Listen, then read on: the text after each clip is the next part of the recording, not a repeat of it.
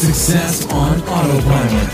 Hey, welcome to the weekend. Thank you for listening to today's episode. I just read an article uh, from Google's blog, and they introduced uh, a open domain multi-turn chatbot called Meena.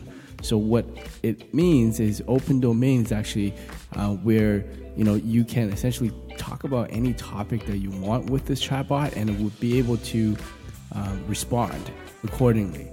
And then having multiple turns in the conversation, so it could kind of go back and forth between the user and and the chatbot itself, right? And this is kind of broken some records there when it comes to the percentages of how effective it is. So I'll post the article which gets into a lot more detail uh, about how this whole thing works, and I hopefully enjoy it. And I will speak to you tomorrow. AboutEmployee.com slash briefing.